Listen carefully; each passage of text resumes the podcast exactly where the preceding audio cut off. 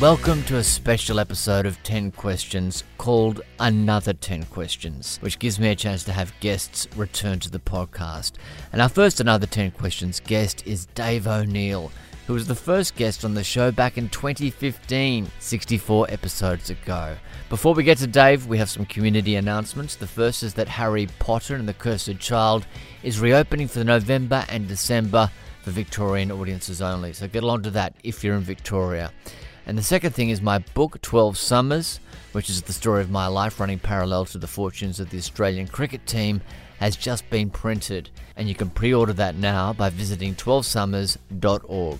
That's 12 as in 1 2 summers.org. Now back to my old mate Dave O'Neil. He's a veteran comic, radio host, screenwriter, and definitely the person who gets name checked the most on this podcast. You'll know him from everything, and by everything I mean Spicks and Specks, Agony, Randling, The Nugget, and more recently cameos in Utopia and Fisk. He was also the head writer on Totally Full Frontal, and with the screenwriter Mark O'Toole, who's referred to on this interview as the Tool Man, he wrote the feature films Take Away and You and Your Stupid Mate. I'll put the new questions up on Twitter, but I start another 10 questions with How do you think your fellow workers would describe you?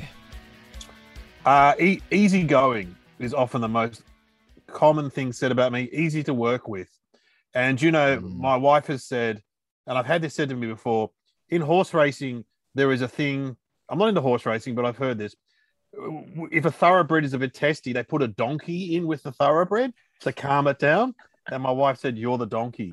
So, uh, so I mean, I've worked with a lot of thoroughbreds. When you think back, like when I started, I worked with Eric Bana for a long time on Full Frontal, writing sketches and his sketch show. I also worked with Shaun Micallef. Um, then I moved to working with Hughesy and Kate.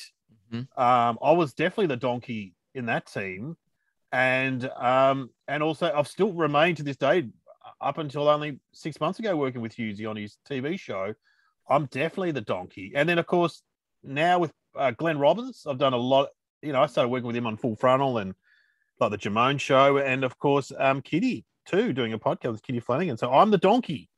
Yeah. So, you know, what? it's not such a bad thing, is it? To be the donkey. And it's also kind of, I mean, I don't know a heck of a lot about the internal machinations of the donkey's brain, but um, it shows a very even-headed disposition to be able to do that because Yeah. working with stars, and I've I've done my share of writing for stars. It's it's it's part being a psychologist. Yeah, yeah, yeah, yeah. And, and, and with um and with Hughesy, for example, I mean, sure, he used to be my support act for a very short time. And then he be- then I became his support act. But you've got to realize he's the star. And so he he's the one, yeah, he, it's his show. The show's named after him. So it's not about you trying to get your head on screen and trying to put your shit ideas forward. You know, you, you know, which is a, we've talked about that before about how people are trying to get their um you know, the people that keep pushing their own barrow. You can't be that Mm. person in that kind of role. You just got to be more a support role. So yeah, easygoing is often said about me, and I am, I am fairly easygoing to be honest. I, I, I mean, I am pretty easygoing. Do you have any rage within sometimes, or do you just let it go? Yeah, yeah, yeah. But I think if you have rage within when you're working with someone, you just try and not work with them again. So you just go, well, especially in the stand-up world where you go and do gigs. The good thing about doing stand-up is that it's short-term engagement with the audience and with the other comedians. You may never Mm. see some of these comedians. It's like doing a film. It's so intense for three months or whatever. You know, I mean, you know, I did the Nugget 20 years ago. I haven't seen some of those people for 20 years. but it seems so intense at that point, doesn't it? You know what I mean? So For sure, yeah. And then you're out. You just, as, as you will uh, say, mate, uh, Yeah. you just get in the car with your packet of chips. drive. And that's it. And drive home and go, well, what was that all about? I'm never seeing them again ever. Question two: What was the most unhelpful feedback you've received? Yeah, I I think in stand up, I remember very early on another comic who's no longer doing comedy said, "Don't don't um hang shit on yourself. That's not good. Don't don't don't mock yourself." But I've always mocked myself uh, for being overweight. Uh, you know, I say I look like Katie Lang. Um, and all these are truths because you say it before the, the audience are probably thinking it anyway. And so if you're really fat, of, of course you're going to say a fat joke. And this guy's like, no, you shouldn't do that. I'm like, no. I love the comics that, you know, uh, hang shit on themselves. I love that kind of. Uh, Mm. I don't like the ones that are posturing and sort of lecturing the Mm. audience. I don't like that. And um, I mean, some people do it very well, but I think if you bring it back to yourself, I think it's fine to mock yourself. Why not? you know, when I used to read Clive James when I was a kid and, and Oh, his yeah. self-deprecate, that was the first time I heard the, the word self-deprecation. you Yes, know? he was the king. He was so Mm. he was so good at it, Clive James. He was, but Letterman was the same. You know, they, a lot of Yes. those guys are very funny. The ones that that do it. You know, Yeah. Um, and you watch. I, I mean, the last comic I saw live was Denise Scott, and um, she makes fun of herself, which is funny. It's just funny, you know. It also almost says just on a kind of uh, uh, the the theory of it is like yeah, I think you you uh implied this before. It's like I'll make the jokes about myself. Yeah, that's right. That's right. That's exactly right. Uh, yeah, you you can do it if you want, but I'll do it before you. Mm, and better. Yeah, yeah, better. Hopefully. Question three: What is the failure you most cherish? Oh God, there's been so many. Adam, uh, was it was it Randling that I won with Anthony Morgan? But then that, but that wasn't my failure. I didn't. I was just on that show. You know, um, I'd say Takeaway the movie. So I wrote that with uh, Mark O'Toole, the Tool Man, and uh, it was so exciting uh, getting a movie up because we were working on Full Frontal at the time as writers, and we took the day off the afternoon to go and see the castle at the cinema in the city with some of the other writers, and we just loved the castle because, of course, it reminded us of our childhoods, and Mm, it, also great performances, a great script, etc. One of the greats, one of the greats, and um, we just thought we could write a movie like that. You know what I mean? Because up until that point, you'd watch movies and go, "Oh, I don't, yeah, well, could I?" You know, you watch the Blues Brothers and go, "That's so far removed from my world." I mm. love it, but I just, or Gregory's Girl was another, the Scottish mm. movie was another one of my favorites. But when you saw a movie set in your own town about people that like you know, like like Eric was in it and stuff like that, and so we wrote Takeaway, which was about for people that missed it. And Adam, there were a lot who missed it, but it's on Stan at the moment. You can get your eyes on it. It's about two fish and chip shops next door to each other. Uh, one's run by Vince Colosimo, one's run by Stephen Curry, and they hate each other. But then the twist, a Burgies franchise, which is like McDonald's or Hungry Jack's, opens up next door. So the two guys have to unite to fight the evil empire. And writing it, uh, getting it up, um, uh, we didn't get up. Mark Gracie, the director, producer guy, got it up. And it was so much fun just, you know, um, seeing it all come together and people get excited about it. And we filmed it. And it was so exciting. They were writing articles about it in the paper. And, uh, and then it came out and didn't do very well. So, uh, well, mate, uh, it, who knows? Who knows why these things happen? We've, all uh, you know, there are many theories on it, but I think But I know. I read that- You read the script. Yeah, right. You read the script. it was a great script. So. I auditioned for it. I auditioned for it, didn't get the role, but I whatever the role the was. tow truck driver. Uh, I think you were the tow driver. yeah, yeah, and um, but it was a great script. It really It's a, was. fu- you know what? I think Jim Schembri, and you know, I never quote a critic, but he nailed it when he said, "This is one of the funniest Australian movies in the last ten years, except for the ending." So, Oh. so well, the ending is what stuffed it up. So, for people that don't know, and there's going to be a lot of people, the ending, the tow truck driver, which could have been you, Adam, he, Yeah. he breaks into the Burgies at night and he hooks up his tow truck and he tows the shop away down the street. Fantastic. yeah, but it, yeah, but it wasn't fantastic. And I remember, Oh. I, I remember when um, Eric Bana Not executed. Well, no, no, because of the Oh. because I mean it just was it's Yeah, a yeah. ridiculous thing that we thought like in cartoony style it'll be really quick and funny and hilarious, but the only way they could do it was like in slow motion, and so and I remember uh, Eric Bana read the script and he said, "You can't do that. How are you going to do that?" I'm like, "Ah, don't worry about it, mate." But he was right. You couldn't do it, and so we just, it just the ending just slowed the whole thing down. And I remember I was doing radio at that stage on Nova, and the all the people at Village were really excited about it until they started, you know, and I, and she was taking uh, Vince and Stephen around for interviews, and I said to her outside the studio, "How's it going? How's the film being received?" She goes, "Oh yeah, great, great, great. Yeah, people don't really like the ending." Oh. and that's when I went, "Oh, okay, we're in trouble here." mm, you get that hype from the people, uh, from the network, or there could be, Yeah, you know, distributors or whatever before the before the film or the TV Yeah. show comes out, and you're fucking loved and you're it's Yeah. amazing and you literally buy into it and then the day after they do not want to take your call. Yeah. I remember saying to Stephen Curry, because of course he was in the Nugget and Takeaway, and the Nugget was a bit more successful than Takeaway. It wasn't a huge hit, but it, it seemed to linger longer. And Mhm. certainly people will talk to me about the Nugget still to this day. When you go to the country and stuff, people mention it. And he said, I've just learned to enjoy enjoy the process of filming and stuff. And the end result is he goes, It's not up to me. That's not up to me. That's, you put it out there and you see how it goes. And that, you know what? That's a good attitude. Enjoy the process. I mean, I if it's a struggle to get the show made, then all I've got to hang my hat on is the is the reception. so Well, this is the thing. As someone said, you spend five years getting a movie off, they give it a week in the cinema. that's right. That's right. That's it's gone. It's gone. I do like the toolman's quote. It's like one person to write a script. It takes one person to write a script and hundred people to fuck it up. No, yeah, no. They, you write a script and they employ 150 people to fuck it up, which is so. I mean, you can't blame people, but when you tell people you're doing a comedy, everyone from the makeup person to the wardrobe guy to the guy driving the unit truck puts their jokes in. yeah. And if you don't have a very strong person at the helm, and actors are terrible for this too, some of them, not all of them, they will turn up with their funny walk Yeah. or they'll turn up with a funny wig on and Mhm. they'll go, nah, but we're doing a comedy. And you're like, but the secret to comedy, if you look at like the castle, for example, they're playing it for real. They're not playing it like wacky. Hundred percent. I You mean, know. if you tell if you if an actor comes in with a funny walk or a funny accent, and then you have to tell them that they can't do it, Oh, that is like taking chocolate away from a three year old. That Yeah. is, it's it's yeah. swords at dawn. I interviewed the I interviewed the Farrelly brothers, uh, Peter Farrelly, Dumb and Dumber, one Yeah. of my favorite movies. Yes. And he said to me, because we did another movie, we did You and Your Stupid Mate, right? That's After right. Me and Yeah. Toolman, which was possibly even more poorly received than Takeaway. But I turn up on the first day of screening and there's like a little scooter on the set. And I said to the props guy, You've left your scooter on the set. And he goes, Oh, no, no, no, that's the actors.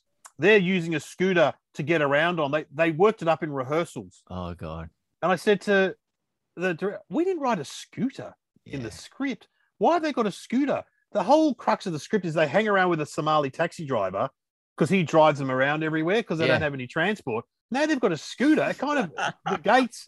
And I told Peter Farrelly the story off air, and he goes, "Mate, that's why I direct because I don't want a scooter." That's right. he goes because of course you know those guys wrote, and it was the same with John Hughes. They both wrote movies that someone else directed, but only one or two, and they saw them being fucked up, and so Mm. they began directing. And Peter Farrelly said, "I never wanted to direct.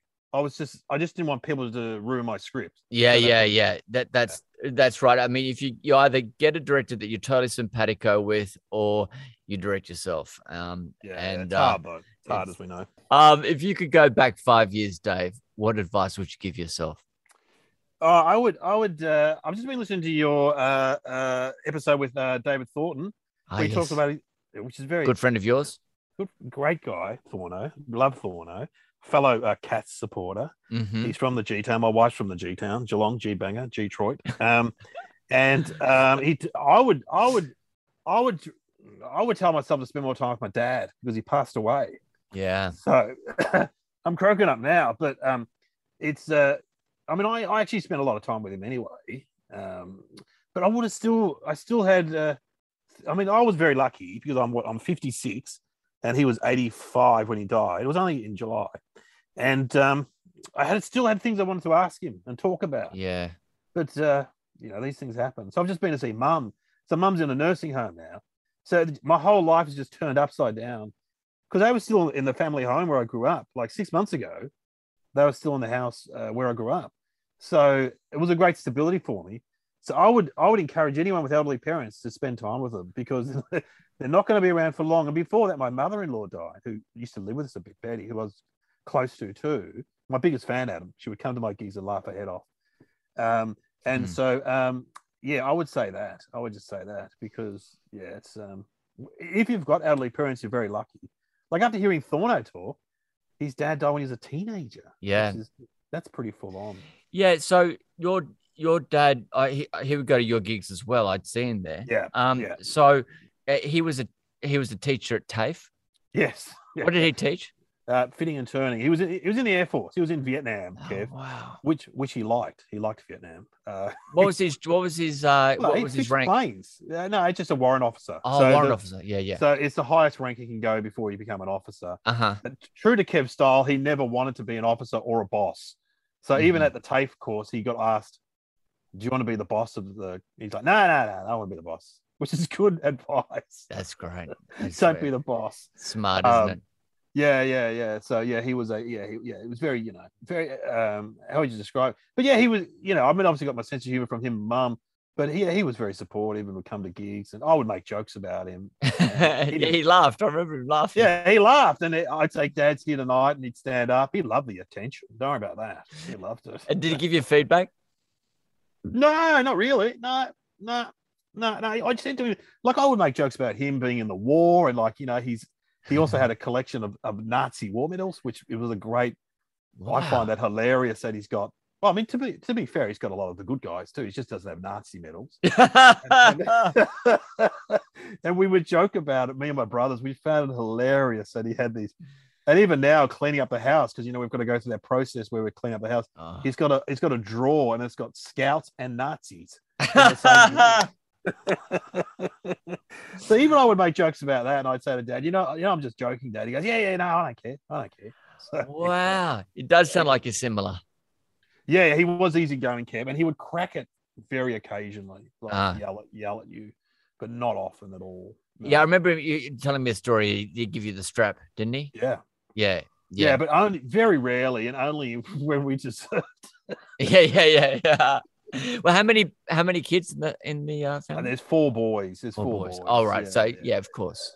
So Dad was just, you know, that's why he loved going to the footy and didn't take any of us on the Saturday afternoon because it, I think it was a bit of a release for him. Yeah, yeah, you know, to yeah. go and yell and scream and try and start fights with Hawthorn supporters and, then, and then come home. So yeah, I- I would definitely say to yeah, anyone, my younger five years ago, yeah, try and spend more time with dad because it was quite sunny. Had a heart attack and then was in Yeah. hospital for a few about five weeks and just died. And just you know, anyway. and it doesn't hit you until a little bit later that you you you, you wish you had those conversations. Like my dad uh, is is alive, but um, he doesn't remember much now. So I, you know, yeah, there are certain things he remembers, but um, he doesn't remember. Uh, you know, if I want to fact check something that happened when, in my- yeah, my childhood, he can't really do that. So mum was the keeper of all those that information, and she she died when you know when I was in my twenties.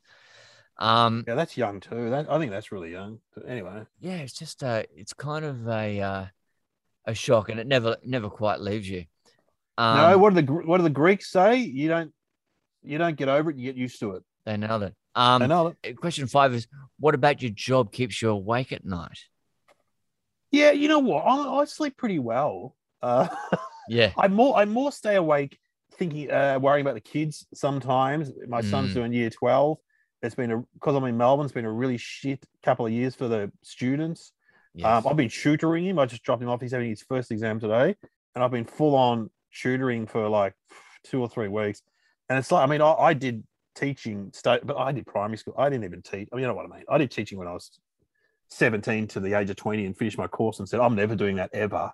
But I do, I don't mind teaching. And, um, and, um, so I've been sitting down with him going over, I was telling you off air, The Crucible, The Dressmaker, wow. and The Lieutenant, which is a really good book, I've got to say, by Kate Grenville, The Lieutenant, which is Yeah. a colonial setting, the woman who wrote um, Secret River, and just going over the themes and over and that. And so I, I worry about that sometimes about, you know, what's he going to do? You know, can, will he pass? I mean, people don't really fail year 12 these days, not like in our day. And I was telling him at my high school, a third of people failed. Yeah. It was just gar- guaranteed. Hang on, no one fails now. So No, you got it. The teacher, look, we saw the maths teacher and we said, look, is there a chance that he could fail? She says, no, nah, if he turns up to school and does the exams, it's just that the, the the way it's done, the marks will just be really low and you may not oh get yeah, into right. uni. Yeah, you know yeah, what yeah, I mean? So no, nothing's changed in that way. If you want to get into medicine, you still need a high score. Yeah, yeah. You know what I mean? But I was saying to him the other day, is if you if you want to do arts, you'll probably be right.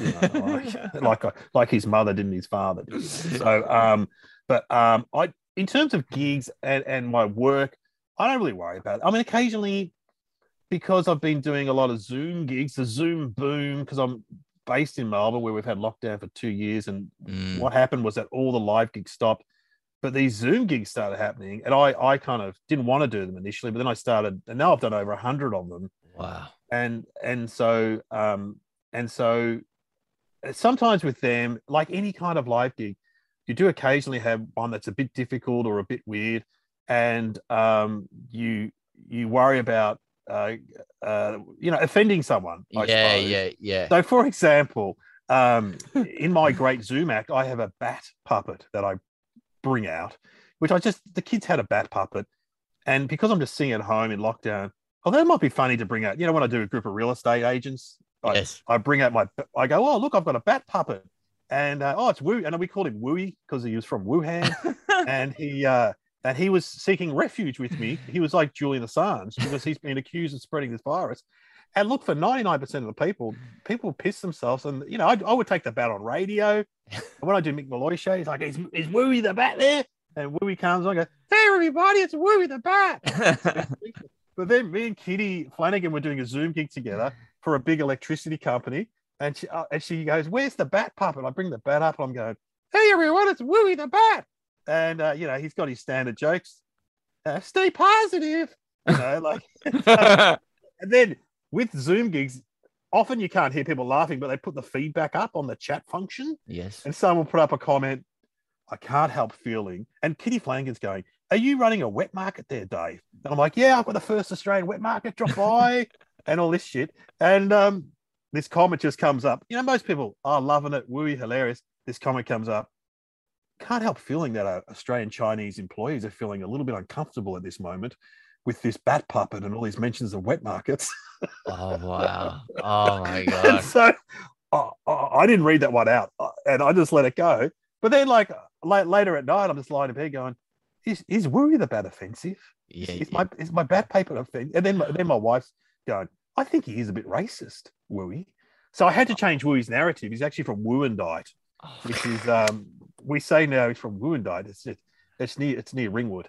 in That's the so interesting. Yeah. Yeah, it's funny because I hadn't thought of Wooey being offensive. And then the other day, I doing another Zoom gig, and you have the briefing with the, the woman from HR, which is always a lot of fun I bet. when, when they bring on the HR. Oh, they're called people and culture these days. Oh really? Yeah, it's gone from personnel to HR to people and culture, Ah, or just people. Adam, I'm I'm I'm I'm the head of the people department. yeah, Whereas right. we, we, we know they just sack people, right? Yeah, yeah. And anyway, and and uh, I said, so this is a gig for a big uh, government body that uh, were building railway lines or something. I haven't done it yet. Actually, it's coming up. And uh, and I and and then and the woman said, "Eh, eh, look, Dave's here on the line. Any notes for Dave on what not to do? And the woman said, look, just please don't dress up as a bat and do a Chinese accent. I said, well, I would Oh, no, but that happened at a at a Price Waterhouse gig. One of the people in the staff there, it was in the paper, dressed up as a bat, and so did his mate, and they did a double act doing Chinese accents. Oh lord. Oh lord. now that is that is racist. That- yeah, yeah, yeah, yeah. That's cut. That's cut That's racist. Yeah.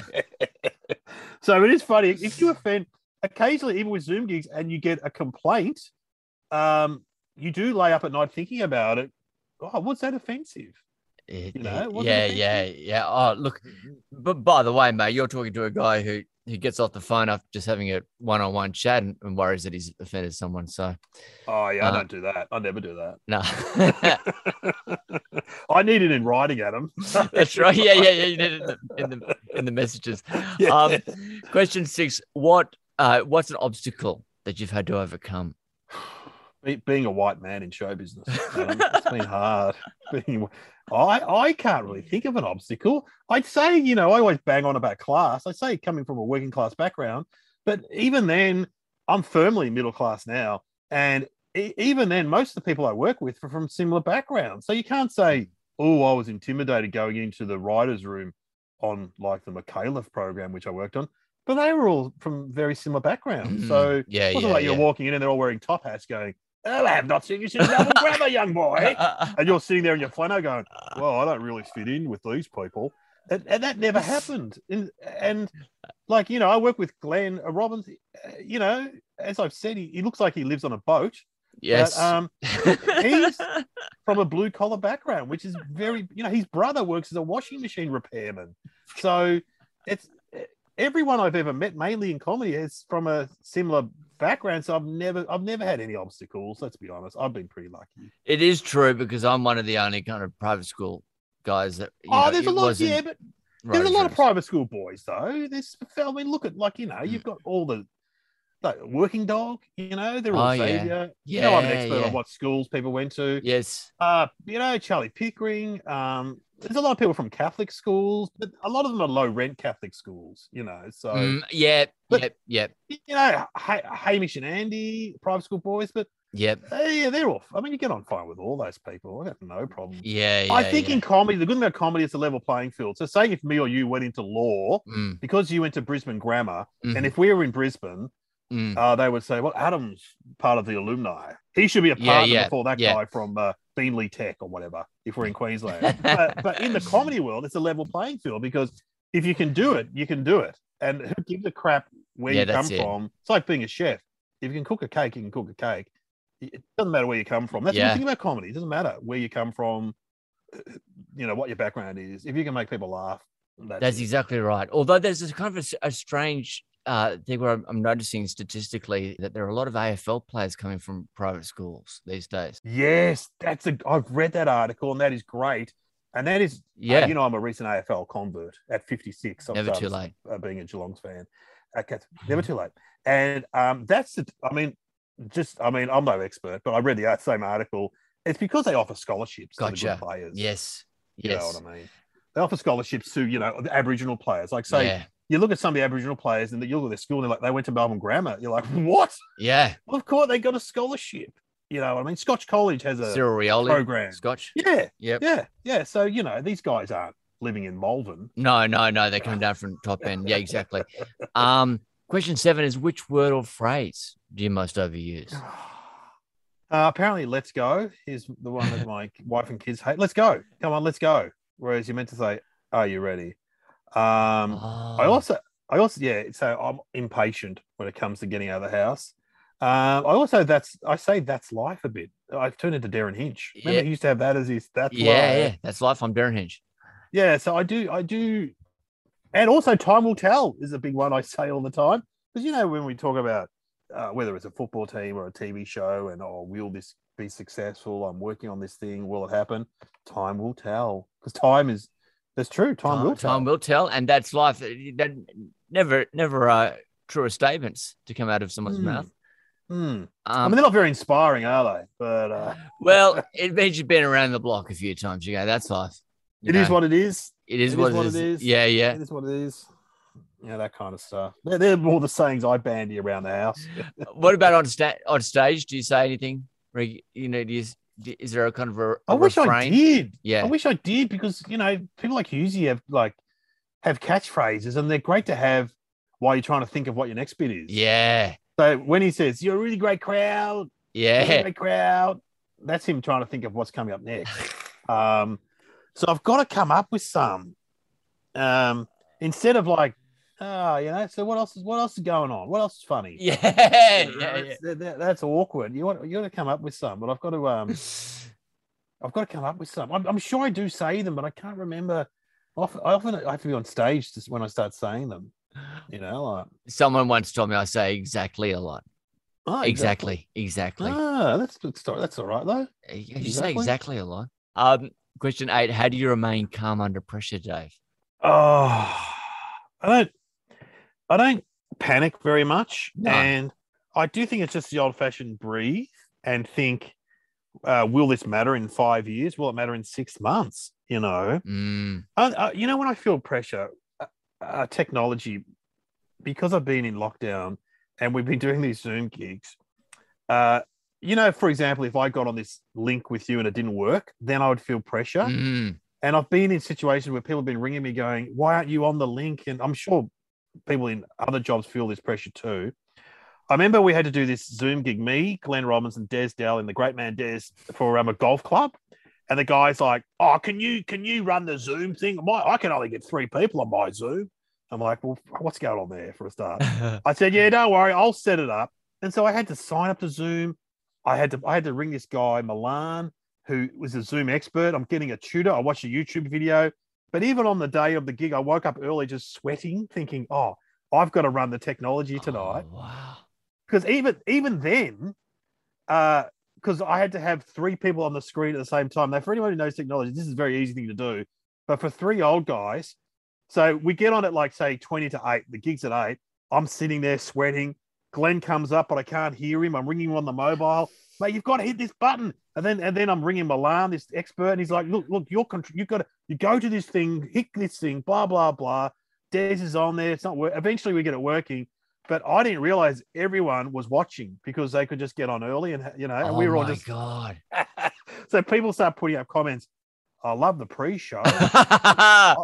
Old guys doing tech. This is hilarious. Uh. so I I that's the only time ever in my um comedy career do I feel pressure when it's something technical or something in, something like that. I feel stressed about it for some reason. So do I, and it's it, Oh. it's it, the podcast has really brought it out of me, and I, I'm actually a little bit better than I was. But I remember once interviewing Kevin Rudd, and there'd been difficulties for a for a Oh, podcast, and for some reason that freaked me out. It's like because prime ministers or former prime ministers are like course. parents, you know. It's like, But um, also, you can't ring if this didn't work out. You could ring me back and say it didn't work. Can we do it again? I go sure. Yeah. You can't do that to Kevin Rudd. no, no, no. It's like it takes so long to set those interviews up. exactly. Um, Dave, career high and career low. Oh boy. Well, um, career high. Well, let's go career low first. Yes. Probably breaking my leg in a BMX stunt while I was on Vega FM. So, as someone pointed out, I jumped Dicko on a BMX outside the front of Vega and Nova. And Vega's a radio station that was set up by Nova, which is now Smooth FM for people wondering. And it wasn't a successful radio station, and they just turned into a music format. And in the dying days, I broke my leg. You broke your uh, leg for- for entertainment. For and as someone said, you're on radio, people couldn't even see you. So it wasn't as if they were crossing to me live for a live stunt. It could have just been sound effects. Who gave a shit? But anyway, I broke my leg and ended up in hospital for a few weeks, and then ended up in home as an invalid with a broken leg. So that and then got sacked pretty soon after that. So um How did you get what- sacked? What what happens when you get sacked from radio? Oh, it's hilarious. So we, I, I returned. I was still on crutches. I returned to the studio. It- by that stage, Chrissy had gone. They got rid of her, the best person on the show, Chrissy Swan. It was just me and Dicko, and um, we finished the show. And the manager goes, "Oh, can I talk to you for a minute?" Mm-hmm. And then I go in the office, and she's crying. I'm like, "Oh my god, someone's died." Like, "Wh- wh- what are you going to tell me? Is someone? Is everything all right at home? She's like, "Oh no, we're finishing up your show. You just had your last show on air." I'm like, "Oh," I, and this was in July or something like that. I said, "Do I still get paid at the end of the year?" She goes, "Oh yeah." I go, "Oh great, all right, see you later." and you That's and you got your crutches and you and you hobbled out. Yeah, I got, I got to hobble out. I had one crutch, I think. I hobble out my crutch. So that's what happens in radio. That it, they make the mistake sometimes of saying to people, "You've got two weeks left on air," and then they just get on a really angry and bitter, and people are ringing up, "Why are you getting sacked?" You know, Yeah, blah yeah. blah. You're better off just. It's better. It's just to, to- just to cut and run. Yeah, yeah, I yeah, think, but it does confuse people. People go, "What happened? You were on radio one day, you weren't." yeah, So- yeah. Um, yeah, yeah. So that's what happened. So that was definitely a low time. Just physically being sick is not good. you No, know. so did that break hurt?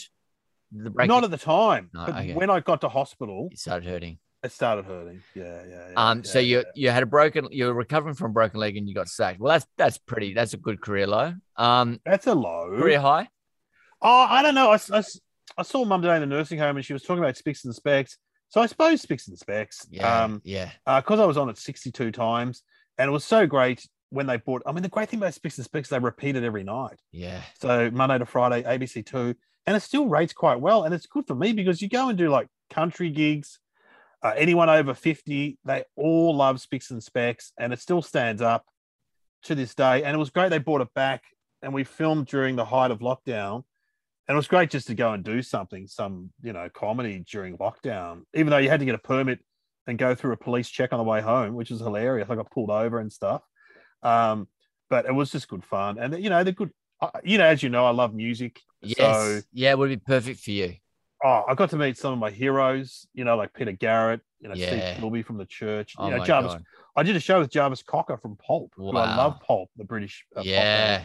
And Yeah. so um, it was it was great, and uh, yeah, I was so excited when they brought it back, but also more excited that they included me. So uh, because you know the thing is when they bring some of these shows back, they just get rid of a few of the older people. They just do a bit of the, Yeah, you yeah. know, and we'll get rid of the. But um, it was good. They had a bit of a, a mix on there, and it was just um, it's been a good fun show to do. That's for sure, and it plays plays right to my strengths, music and comedy. That, Yeah, that's right. You, you, it's interesting, isn't it? How you know your strengths after a while. Mm. You, it's like um, I, I watch a lot of AFL football, but I could never talk about it. But I, That's But- interesting. but for, you know, never talk about it professionally. You know what I mean? I can talk about it with you, Mm. but um, cricket I can talk about professionally. It's just a slight difference. It's just a very fine line oh between yeah, okay, you're a fan to being someone who can. I'm not saying I, I'm Gideon Haigh, but I, I, I can actually talk to Gideon Haigh. I could ask him intelligent questions. yeah. You're on the same level as him. Where if I talk to him about cricket, it'd be like a year eight person talking to a professor. I'm not. I'm not up. Not at his level. I'm just. Below, oh, I'm but you, below. you, you're doing you're doing honors. You're doing yeah, honors. doing honors. Yeah, honors yeah, student. yeah, yeah. Um, Dave, do you have a motto? Final question. Do you have a motto? Do I have a motto? Oh wow, that's a really good question. I haven't thought about this at all. What is my motto? I think maybe it is what it is. Look, it is what it is. You just got to deal with it. I think that's you just got to deal with it. Think- That's right. good you do say it is what it is. You just got to deal with it. deal That- with it. You, yeah, those Yeah. two things have got to be connected. Yeah, it is what it is. You just got to deal with it. well, mate, you're doing a great job of dealing with it. Thank you very much for that. Thank you so much for tuning into 10 Questions. We'd also like to thank all the guests that appear on the show. And if you have a minute, please subscribe via iTunes or your podcast app and leave us a rating. If you have any questions or comments, you can reach me on Twitter at AdamZwar. So until next time, thanks for joining us.